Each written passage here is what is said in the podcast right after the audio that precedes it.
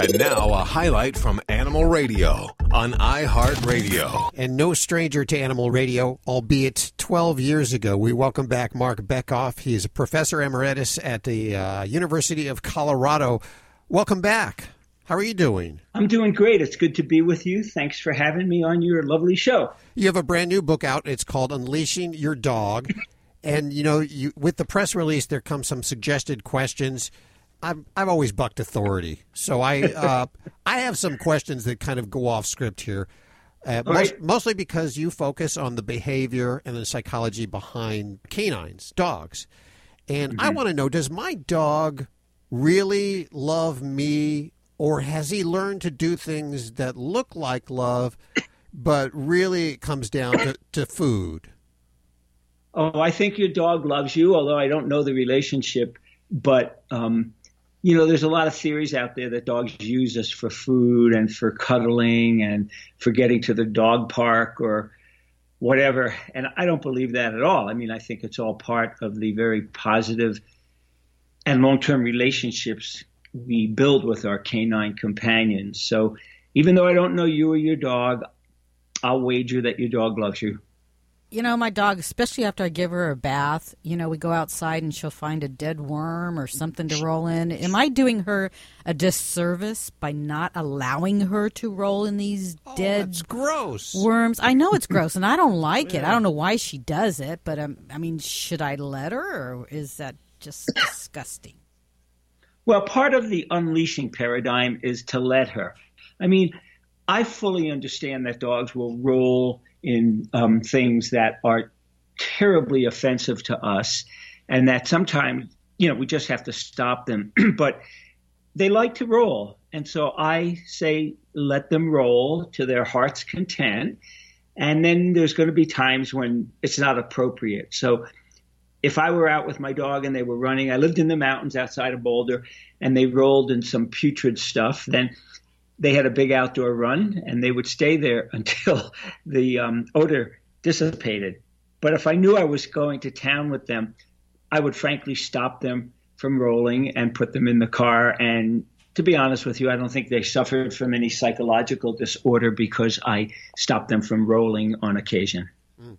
So this is kind of the concept of the book, isn't it? That you're unleashing your dog, allowing your dog to do things that normally wouldn't be appropriate for humans. Yeah, I mean, well, not only not not only that, but I mean, unleashing really meaning letting them be dogs and giving them as much freedom as possible. And one of the messages is that even when a dog is being walked on a leash or some kind of tether, you can unleash them by letting them sniff as much as they want. And part of the unleashing um, regime, if you will, is that even if they're on a leash, the walk is for them. So let them sniff and you know, they'll learn at some point that you only have 15 or 20 minutes or a half hour, but unleashing means giving them agency or giving them control and um, giving them the ability to make choices and to let them be a dog. Okay, so letting them sniff, what are some other easy ways to unleash our dog? Well, another, of course, is if you go to a dog park and your dog likes your dog, the dog park as well. Um, just let them romp with their friends. Um, one bottom line message is to become fluent in dog or dog literate. And that means that you understand that when they're playing roughly, it's not necessarily going to change, um, you know, escalate into a fight. And in fact, rough play escalates into serious fighting less than 1% of the time. So it means letting them interact with their friends. It means letting them roll letting them taste certain things that we all find utterly um, off putting. Um, but unleashing also refers to understanding um, how their senses work. The whole book is built around the five senses. So it really means understanding a dog and understanding dogs as individuals. Do they like loud music? Do they not like loud music? You know, we stress that we shouldn't be pouring perfumes and deodorants all over them because they like their own doggy smells, for example. Mm, what about dressing them up in doggy shorts? this is something we were just talking about. Uh, I, you know, the, the, ladies love dressing their animals up, but I, I cannot I do. do. it. Yeah, I mean, it doesn't. You know, my my take is if it doesn't harm them, and you know, and it makes the human feel good and it improves the relationship with the dog, then that's okay. I mean, the Thank you. Thank you so much. Well, well, that's part. That's part of unleashing the human. Um, you know, I think that if it doesn't harm them, it doesn't restrict their movements. If it doesn't smell from some, you know, a detergent, then it's okay. The bottom line is they don't care. You know, they don't care if their nails are painted. They don't care if they you put shorts on them as long as it doesn't restrict their movement and the shorts are pink, green, or paisley or tie dye. Would I do I do it to my dogs? No. Do I think it's bad for the dogs? No, not necessarily, but it just people need to understand that their dogs don't really care.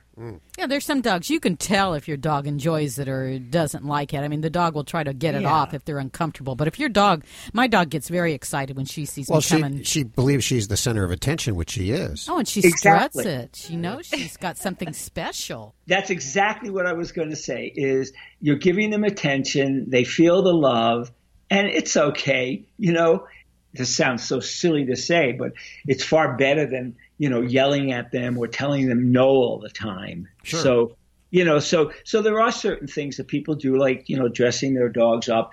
You know, if it works for both of them, that's fine. And, and you know, another bottom line message of the book is that the relationship is one of mutual tolerance, uh, reciprocal respect and trust, if you will, and that we're always negotiating with our dogs. And so the main message is whatever you do has to be good for them and us. And sometimes I find myself erring that, well, I may not want to do this, but they love to do it. So what the heck?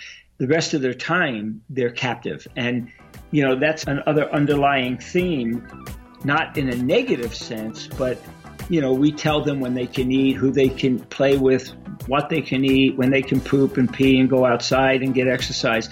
So freeing them up, unleashing them really is the way to give them the most freedom possible in a human oriented world. Hey, Mark, we got to take a quick break, so hang tight for one second. We'll be right back with Mark Bekoff. We are with Mark Bekoff. He's professor emeritus of ecology and evolutionary biology at the University of Colorado. Wow, that's a mouthful there. And his latest book is called Unleashing Your Dog, a field guide to giving your canine companion the best life possible. But when you talk about unleashing, it's more metaphorical, Yeah, it's called a loose leash. a loose leash. A loose leash, yes. Because Yeah. a lot of people they'll take their dog out, they see him poop, and they just pull him back in. They don't realize that I guess the sniffing around is like a Facebook for us. You know, Yeah, well, yeah, we call it pee mail or poop mail. email, Um, okay. Right. I mean, no, you're absolutely right. It is a metaphor, and and what it does is it really generates a lot of conversation. So when I was talking to a few people a couple of weeks ago at one of the local dog parks, that's when I came up with this phrase that you can unleash a leashed dog, and we got into a long discussion, and of course, a lot of it focused on um, allowing them to sniff when they're on a leash, allowing them to stop and wiggle their ears or you know move their head because they likely hear something that we don't hear. So that's exactly what it is about, and it once again all boils down to giving our dogs the most freedoms that they can possibly have in the situation in which they live. An incredible book, once again, Unleashing Your Dog, a field guide to giving your canine companion the best life possible. Mark Bekoff joining us. Thank you so much for spending time with us today. My pleasure, and I hope all the dogs benefit from it. Absolutely. In fact, I'm gonna I'm gonna make sure that ten right now benefit from this. One eight six six four zero five eight four zero five. If you'd like to pick up the book Unleashing Your Dog.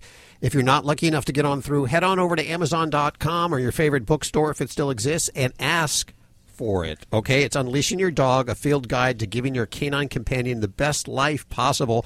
And Mark Bekoff, the author on that. After the show, I'm going to let Ladybug go roll in that dead worm outside. Oh, jeez. Lovely, thank you. You're listening to Animal Radio. Visit us at animalradio.com or download the Animal Radio app for iPhone and Android.